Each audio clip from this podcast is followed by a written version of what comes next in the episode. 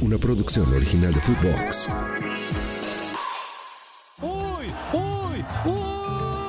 Bienvenidos al podcast de Raúl Orbañanos con las mejores anécdotas, con charlas, con pláticas y con una versión de mí que no conoces. ¿Cómo están? Qué gusto saludarlos. Bienvenidos al podcast de Raúl Orbañanos, o sea, mi podcast. Qué bueno que me acompañan. Hoy vamos a tener un muy buen invitado. Vamos a platicar de las Chivas Rayadas del Guadalajara y un poco de Fer Ceballos, que nos va a acompañar eh, porque eh, pues llegó a México hace poco y la verdad lo ha hecho bastante bien. La gente lo ve muy seguido ya en la última palabra, etcétera. Y este, pues yo quisiera saber algo de la de la carrera de Fer Ceballos, cómo llegó a México, dónde andaba, dónde vivías, qué hacías, Fernando Ceballos. ¿Cómo estás, Raúl? Un gustazo, gracias por, por la invitación. Pues eh, sí, tengo, tengo poco de haber vuelto, ¿no? dos años prácticamente de que ya estoy de regreso acá en, en mi país, en México y, específicamente en Ciudad de México.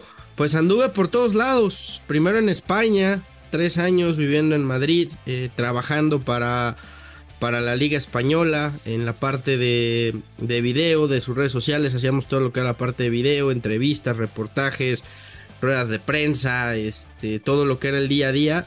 Eh, me tocó estar en Madrid pues muy, muy cerquita, ¿no? De lo que era el Real Madrid, el, Atlético sobre todo, que era, era el equipo que yo más cubría. Y, lo que pasaba con, con, latinos y con mexicanos en Europa, ¿no? Por ahí tuve la oportunidad ahí de, de, platicar y entrevistar a Carlos Vela justo cuando llegó a la Real Sociedad, de seguir a Héctor Moreno, a Javier Aguirre cuando estuvo por allá, en fin, esa era prácticamente mi chamba y eh, a la par estuve en, el, en lo que hoy es el chiringuito, ¿no? En aquel entonces se llamaba Punto Pelota, pero pues ahí es en donde empiezo prácticamente, ¿no? Al lado de, de Pedrerol en una sección una vez a la semana, después este, fuimos aumentando las participaciones, pero, pero fue así, realmente me, me fui como, como estudiante después de haber eh, trabajado casi seis años en Querétaro en radio y en televisión, a hacer una maestría en periodismo deportivo y a partir de ahí pues empezaron a salir todas estas cosas, Raúl. Qué bueno, Fer, pues mira, y, luego en, la, en, los Estados Unidos, ¿no? En Miami también. Sí, sí, sí, sí. De, ahí me voy a, regreso a México, estuve como ocho meses y vuelvo a salir ahora a Estados Unidos, a, a Bean Sports, que era una cadena norteamericana. Bueno, realmente los dueños eran, eran árabes, eran los mismos dueños del Paris Saint Germain. Y en aquel momento pues tenían muchísimos derechos, ¿no? Teníamos la liga, bueno, tenían la liga española, tenían la liga francesa, la liga italiana y, la verdad que coincidió que justamente estaban buscando algún mexicano que, hubiera trabajado, que conociera de cerca la Liga Española, que era su, mejor producto. Y pues yo acaba de llegar de España, entonces eh, se, dio todo. Y afortunadamente, eh, ocho años trabajando ahí para, para Bean Sports, haciendo pues semana a semana la, Liga Española, hasta que se, pierden los derechos que en, el último año con ESPN, y ESPN se hace los derechos de la liga y ahí es cuando, cuando pues ya decidimos regresar acá a México. Oye, Fer, a ver, eh, eh, tú con tu, tu, experiencia, haber cambiado en España, haber cambiado en el MLS, eh, ¿qué, diferencias encuentras entre la liga española y la liga nuestra? Organización de entrada. te lo puedo decir que, en todas las veces que a mí me tocó ir a, cubrir equipos y partidos, eh, eh, no, no, no había esto de hoy los futbolistas no van a hablar, no, no, no, no va a haber rueda de prensa, no va a haber una amistad de entrada. Están obligados todos los técnicos de la liga a hablar uno o dos días antes de cada partido y pospartido. Eso es, es, de ley, o sea, no hay manera de que no lo hagan. Y eh, los jugadores están obligados también a hablar en, en zona mixta. En España, Raúl, la verdad que lo organizan muy bien y siempre paran tres futbolistas. Inclusive muchas veces el, jefe de prensa llega y te dice, ¿no? Yo recuerdo en aquel entonces, ¿no? Con, con el Madrid o con, o con el Atlético, ¿no? Te decían, por ejemplo, hoy va a hablar Godín, va a hablar Falcao y va a hablar Jiménez, ¿no? Entonces salían los tres futbolistas y, hacían, digamos que, tres stands, ¿no? En uno estaban todo lo que eran televisiones, en otro estaban radios y en otro digital y periódicos. Entonces, en lo que uno hablaba con tele, el otro hablaba con radio y el otro con digital. Y después se cambiaban y, así tenías a los tres, ¿no? La verdad que, que, lo agradecías y era muy organizado, ¿no? No tenías que estarte peleando para ver qué hablaba, qué no hablaba, qué decía, qué no decía, ¿no? Creo que partamos de ese punto. Ya, ya del nivel futbolístico, pues bueno, es, es, otro tema completamente, ¿no? El, estar al lado de los mejores del mundo y poderlos ver eh, semana a semana. Me parece que las reglas estaban muy claras y, se cumplían, ¿no? Y era un, un ganar, ganar para todos. Si te decían 15 minutos de entrenamiento, pues eran 15 minutos que ibas a tener, pero ya sabías lo, lo que tenías, ¿no? O sea, ayuda y facilita mucho para el trabajo diario, Raúl. No, pero desde luego ahora ya a nivel cancha, pues sí, sí hay una pequeña diferencia, ¿no? Entre México y España, pero es por el billete, ¿no, Fer? Sí, sí, completamente, ¿no? Obviamente son clubes, el Real Madrid, el Barcelona, que tienen los presupuestos ilimitados y, que pueden contratar a lo mejor del mundo, ¿no? También tiene mucho que ver que los mejores futbolistas quieran jugar ahí, no, no solo por el dinero, ¿no? Sino por lo que les da después el hecho de haber jugado en estos clubes. Pero, pero si te vas a, equipos chicos de, Europa o de España, que eran particularmente los que a mí me tocaba ver, que inclusive tienen más presupuesto que, muchos de la Liga MX por el hecho de, los derechos de televisión.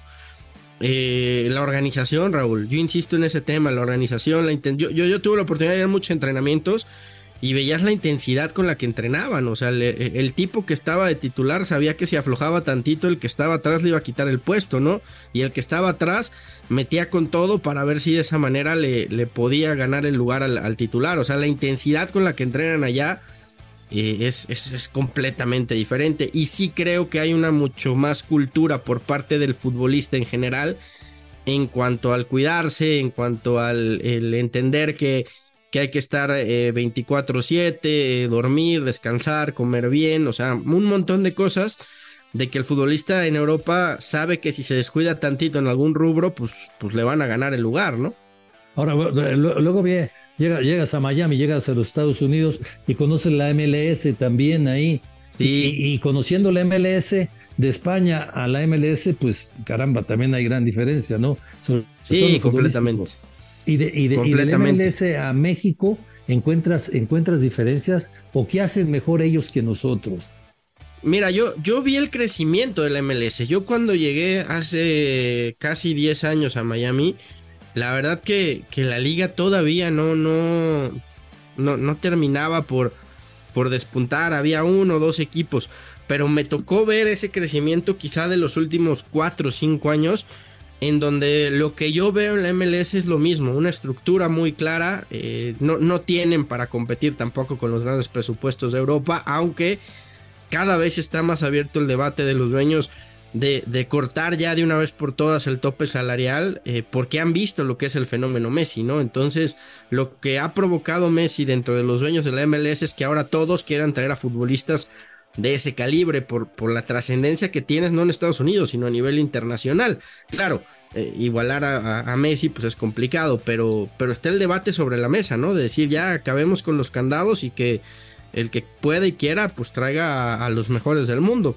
No sé si lo vayan a conseguir en, en el corto plazo, pero vuelvo a lo mismo, lo que yo veo es eso, veo una estructura, veo una idea clara, me parece que en lo futbolístico con la Liga MX no es que estén muy superior o que, o que la Liga MX sea muy superior, creo que están más o menos al nivel. Sí hay equipos de la Liga MX que, que son mejores que prácticamente todos.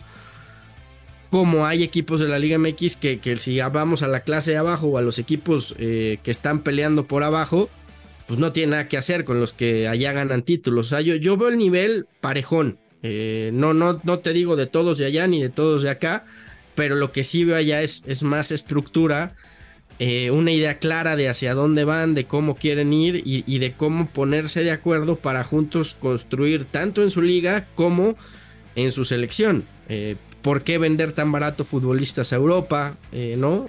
priorizando o, o, quizás sacrificando un poco en la parte económica, pero entendiendo que a largo plazo pueden ganar más. O sea, ese tipo de situaciones. Y sobre todo entendieron la parte de la formación que antes la MLS no lo tenía, no existían las fuerzas básicas. Hoy prácticamente todos los equipos tienen esa estructura para ir formando y generando futbolistas, ¿no? ¿Sabes qué les falta? Lo mismo que a nosotros. ascenso y descenso. Eso haría todavía más interesante la liga. allá me queda claro que va a ser muy complicado que lo, que, lo, lo, pongan. Aquí en México nos dan a tole con el dedo y que sí va a haber y que no va a haber, etcétera. Pero el ascenso y el descenso también, Fer, hace que una liga sea competitiva. Pero mira, resumiendo un poco lo que me platicaste, lo que tú viviste, pues llegamos a una conclusión. La organización nuestra no es buena y la organización de estos países es buena y da como resultado, por ejemplo, el valor de una franquicia.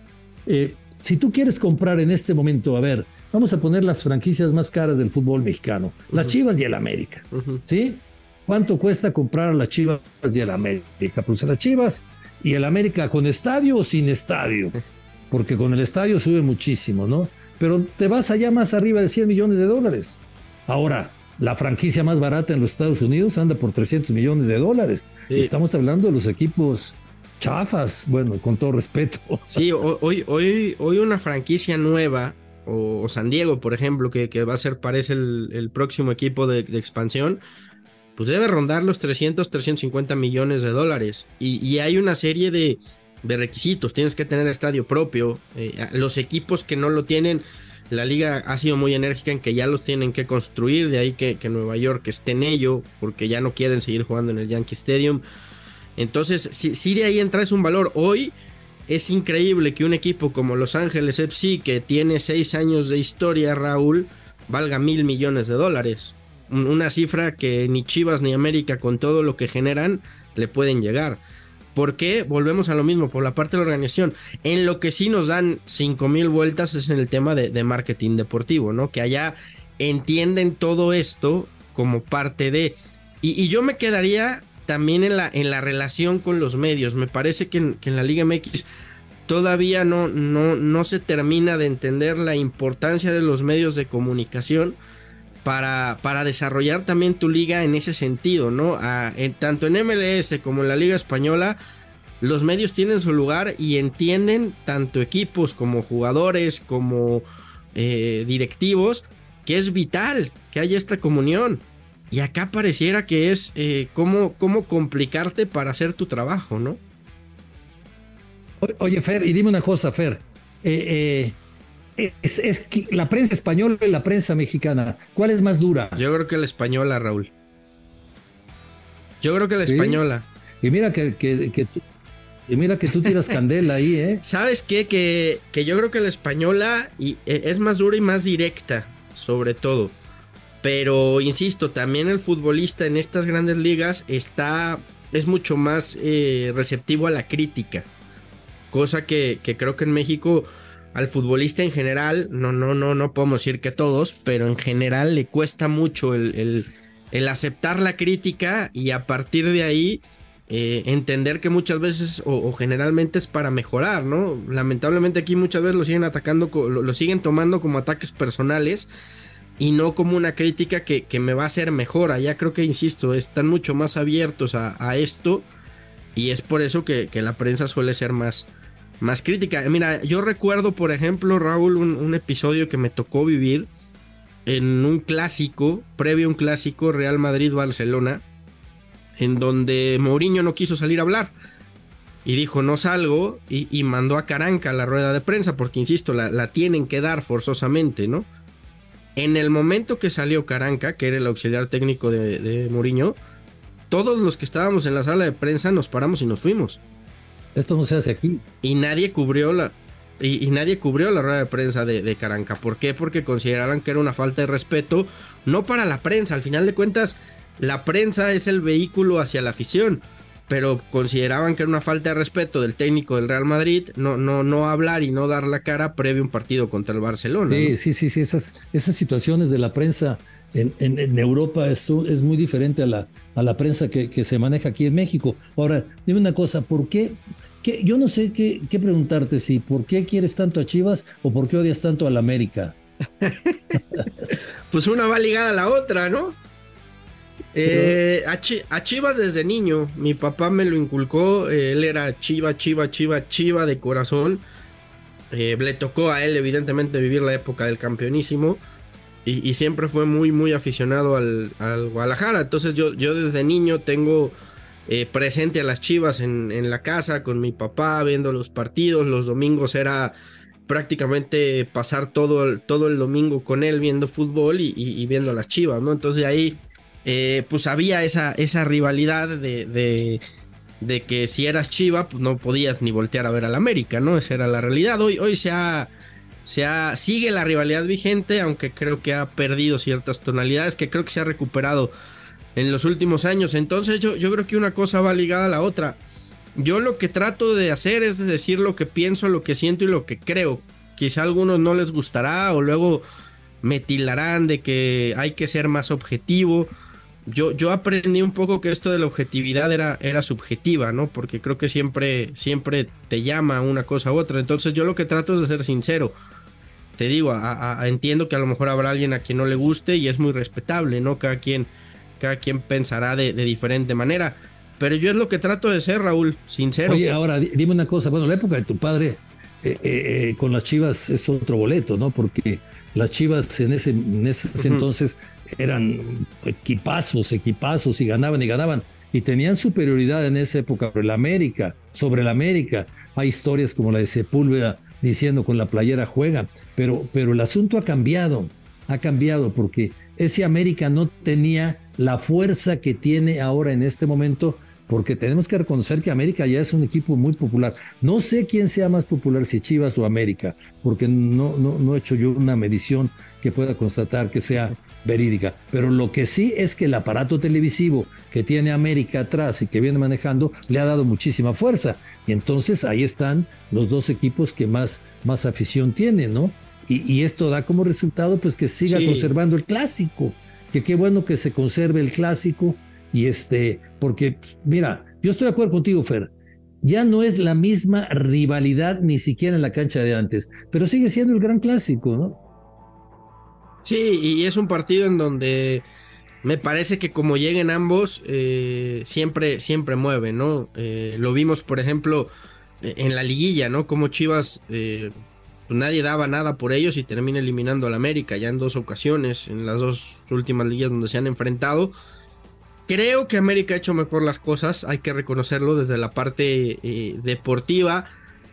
Tienen el tema pues, de, poder contratar a los futbolistas que, quieran. Chivas no, Chivas sigue siendo o sigue respetando mucho la, tradición. Que ese sería otro tema de debate y, de análisis. Yo no sé si Chivas no, no, yo, yo, yo estoy en contra, por supuesto, de, de, renunciar a la tradición de jugar solamente con mexicanos pero sí quizá abrirte un poquito más, ¿no? Por ejemplo, a mí me parece absurdo que un tipo como Santiago Jiménez, que, que es eh, hoy por hoy el mejor centro delantero mexicano que hay, que va a ser el centro delantero mexicano de los próximos años, no pueda jugar nunca en Chivas. Cuando el tipo pues tiene pasaporte mexicano y es igual de mexicano que, que tuvo que yo, ¿no? La única diferencia fue que él nació en Argentina y a los tres años se vino a vivir a México, pero son este tipo de circunstancias que creo que a veces lo rígido de los estatutos de Chivas se tendrían que revisar, sobre todo cuando hablamos ya de futbolistas que juegan en la selección mexicana, ¿no? Porque ¿por qué vas a ser menos mexicano si juegas en la selección y no puedes jugar en Chivas, ¿no? Dicho esto. Sí, pero fíjate que eso, eso, eso, Fer, eso, Fer es, es, muy de muchos años que se hizo ese reglamento porque ese reglamento nunca, nunca pensaron en Guadalajara en aquellos años que iba a haber situaciones como la de Santi Jiménez. Y, bueno, pues, te pongo otro ejemplo. Hay un, hay un muchacho, eh, bueno, ya no es muchacho, pero cuando juega en el Atlas sí que fue un gran futbolista, Macharelli, que, este, que no podía jugar en la selección y, ni en Chivas porque, porque nació en Argentina, pero llegó de dos años aquí. Y entonces esas situaciones en la selección ya se modificaron, pero en Chivas no. En Chivas, en Chivas finalmente debe de jugar eh, eh, el, futbolista, debe, debe haber un análisis de cada jugador, su situación, ¿no? Y hay el portero que van, que yo no sé si lo van a poner ahora, porque el guacho no han dado muy bien. Este portero finalmente nació en España, pero es de madre mexicana y él sí tiene cabida, ¿no? te digo. Cuando se formó en España y Santi Jiménez que se forma en México no pudiera tener cabida. Bueno, ¿no? el, propio, si nos decir el propio Funes Mori, ¿no? Ya jugó un mundial con México y nunca va a poder jugar con Chivas, de acuerdo a los estatutos actuales. Yo creo que ahí sí, y como bien lo dice, se tendrá que revisar y quizá poner esa atenuante, ¿no? Si, si tienes pasaporte mexicano, aunque no seas de nacimiento, pero ya jugaste con la selección, pues ser, candidato para, para ser futbolista de Chivas. Eh, ¿Cómo te explicas que Ormeño eh, juegue con Perú y, sea convocado con la selección peruana, pero al mismo tiempo pueda jugar con Chivas? O sea, sí creo que se tiene que ya revisar estos estatutos de muchos años, insisto, no, no romper la esencia ni, ni lo que es el Guadalajara, ni, ni esta tradición que me parece maravillosa, pero sí adecuarla un poquito más a los tiempos actuales. Si equipos históricos y, quizá con esta misma, eh, eh, digamos, historia, esencia que tiene Chivas como el Athletic de Bilbao ya lo hicieron, pues quizá en Chivas se lo deberían de plantear. Y, en base a esto, eh, le ha costado mucho a Guadalajara, Raúl, creo yo, armar equipos competitivos, porque inversión ha habido por parte de Amauri, pues simplemente hay que remontarnos hace poco cuánto, cuánto invirtieron cuando Ricardo Peláez llegó a ser eh, director deportivo y lamentablemente ninguno de esos futbolistas cuajó. Ahora trajeron a Mozo, trajeron a al Pocho, trajeron a Alvarado, o sea, se ha habido inversión. Yo creo que también lo que hay, y no sé si estás de acuerdo conmigo, es escasez de talento. O sea, tampoco hay mucho hoy en la Liga MX que digas, hay, hay, hay, mucho talento de futbolista mexicano como para, para poder surtir a, un equipo como Chivas, ¿no? lo, que, lo que yo veo en Chivas es que se requiere, ahora lo está haciendo, lo está intentando, trabajar más con las, más con las fuerzas básicas, ¿no? Fabricar jugadores Así de fácil, fabricar jugadores que lo están intentando más. Y bueno, ahora están en séptimo lugar. ¿A poco tú pensabas que podían estar más arriba? Yo creo que la obligación tiene que ser liguilla directa, terminar entre los primeros seis, porque vienes de ser subcampeón. Sí entiendo que hoy, eh, por lo menos Tigres, Rayados y América tienen mejor plantilla, en eso estamos claros pero yo creo que Chivas puede pelear entre el, entre el cuarto y el, y el sexto, ¿no? Insisto, después de un torneo en donde fuiste bicampeón, ahora lamentablemente regresaron las indisciplinas. Me parece que lo que pasó en el partido contra, contra Tigres, eh, pues es, es, es, un reflejo de todo, ¿no? la directiva que priorice el hecho de un concierto antes de darle prioridad al primer equipo para, para jugar en tu estadio. Eh, el hecho de que vuelvas a convocar a un futbolista que, ha caído reiteradamente en indisciplinas, o sea, creo que vas mandando desde arriba un mensaje equivocado que termina llegando a los futbolistas. Si, si la propia directiva no le da el valor y la importancia a lo que es el equipo y a lo que significa jugar en Chivas, pues cómo queremos que los futbolistas se la den, ¿no? ¿Puede ser campeón Chivas? Lo veo muy complicado. Lo veo muy complicado. Puede ser campeón campeón de la sí, el América creo que puede ser campeón. Pero yo vuelvo a ver a Tigres como el, equipo número uno, ¿eh? ¿A poco te gusta más cómo juega Tigres que América? Pero es, no, no es que me guste más, creo que es un equipo que sabe jugar y ganar las liguillas y que en esta parte del campeonato sacan esa, esa, pues esa esencia de campeón que ha sido Tigres en los últimos años tienen futbolistas que saben cómo ganar los títulos y, siempre Tigres es la misma historia, ¿no? De menos a más, a más, a más, a más, a más. Y cuando cierra el torneo, cierra de, manera extraordinaria. Tiene más oficio, creo yo, que el América. Sí, sí, tiene más. Eh, digo, bueno, también América tiene un equipazo, ¿no? Habrá que ver qué es lo que pasa en la liguilla. Oye, se nos está acabando el tiempo, Fer. Eh, dime una cosa, esta, esta lesión de Gallardo con eh, la, sobre Brian en esta jugada, ¿tú la calificas como una jugada con intención, sin intención? ¿Cómo la calificas? ¿Cómo la viste? Pues mira, yo, yo ya he visto muchas veces la, repetición. Eh, yo no creo que la intención de, de, de Gallardo es, es lastimar o, romper a Brian. Eso no lo veo. Sí está claro que después de que lo engancha lo, lo jala y, y, en ese jalón es donde se le termina trabando la pierna y ahí es en donde se, lamentablemente sufre la lesión en la rodilla, pero yo no creo que, la intención como tal haya sido eso. Lo que sí estoy de acuerdo es que hay que proteger más a los futbolistas talentosos, ¿no? A mí no me gusta esto de, de que si pisa la pelota o si hace un caño o si encara vayan y, lo amenacen, ¿no? Pues digo, al final hay que, hay que, hay que cuidar también al que se atreve a hacer cosas distintas, Raúl. Para mí, para mí, para mí el único error de, parte de Gallardo fue el no haberse ido a disculpar al, terminar el partido, ¿no? Quizá ya cuando se había enfriado un poquito la cosa, ir a buscar a Brian y decirle, oye, perdón, ¿no? O sea, no, no fue mi intención eh, lastimarte, fueron cosas de fútbol y ya está. Y creo que eso propicia también que el otro salga con la cabeza caliente y, a declarar todo lo que declaró, a, mí, a mí lo que me llama la atención es eh, todas las declaraciones de Brian, porque en el fútbol Digo, una cosa, una cosa es lo que se dice dentro de la cancha y otra cosa es de lo que sucede. O sea, si lo que, si lo que se dice en la, dentro de la cancha se cumpliera, no, bueno, te voy, a la otra te voy a matar, a la otra te voy a reventar, a la otra, fíjate que anoche estuve con tu esposa, fíjate que esto. Entonces, esa es una cosa, eso es para, para amedrentar. No estoy de acuerdo, o sea, pero finalmente sucede y, nadie, nadie lo hacía público. Ahora Brian lo hace público diciendo mi hijo que me iba a reventar pero luego yo también estoy de acuerdo contigo, para mí no tiene intención. Eh, eh, en fin, ojalá, lo, importante es que se recupere rápido Brian y que, y que pueda seguir en, esta profesión, pero para mí no tiene, para mí no tiene intención. Y el futuro de las Chivas, porque el futuro de las Chivas es muy importante, muy importante. Eh, hay dos equipos en México, según mi óptica, Fernando, que tienen que estar bien por el bien del fútbol mexicano, Chivas y América. De acuerdo. De acuerdo, y lo acabamos de ver, ¿no? En este clásico que se jugó en, en Estados Unidos, en el Rose Bowl, el, poder de convocatoria que tienen estos dos equipos para llenar un, un estadio de más de 90 mil personas en un partido amistoso. O sea, yo eso en Estados Unidos, Raúl, en el tiempo que vivía allá, solo se lo vi a, Madrid y a Barcelona en un partido amistoso. ¿eh? eh el hecho de, llenarte estadios con esa capacidad. Por eso insisto, creo que en Chivas eh, se tienen que tomar muchas decisiones terminando el torneo en cuanto a lo futbolístico, ¿no? Hay, hay muchos jugadores que terminan contrato, yo creo que Chicote y Alexis se tienen que ir y usarlos de, moneda de cambio para ver qué, puedes traer, qué áreas son las que tienes que, reforzar.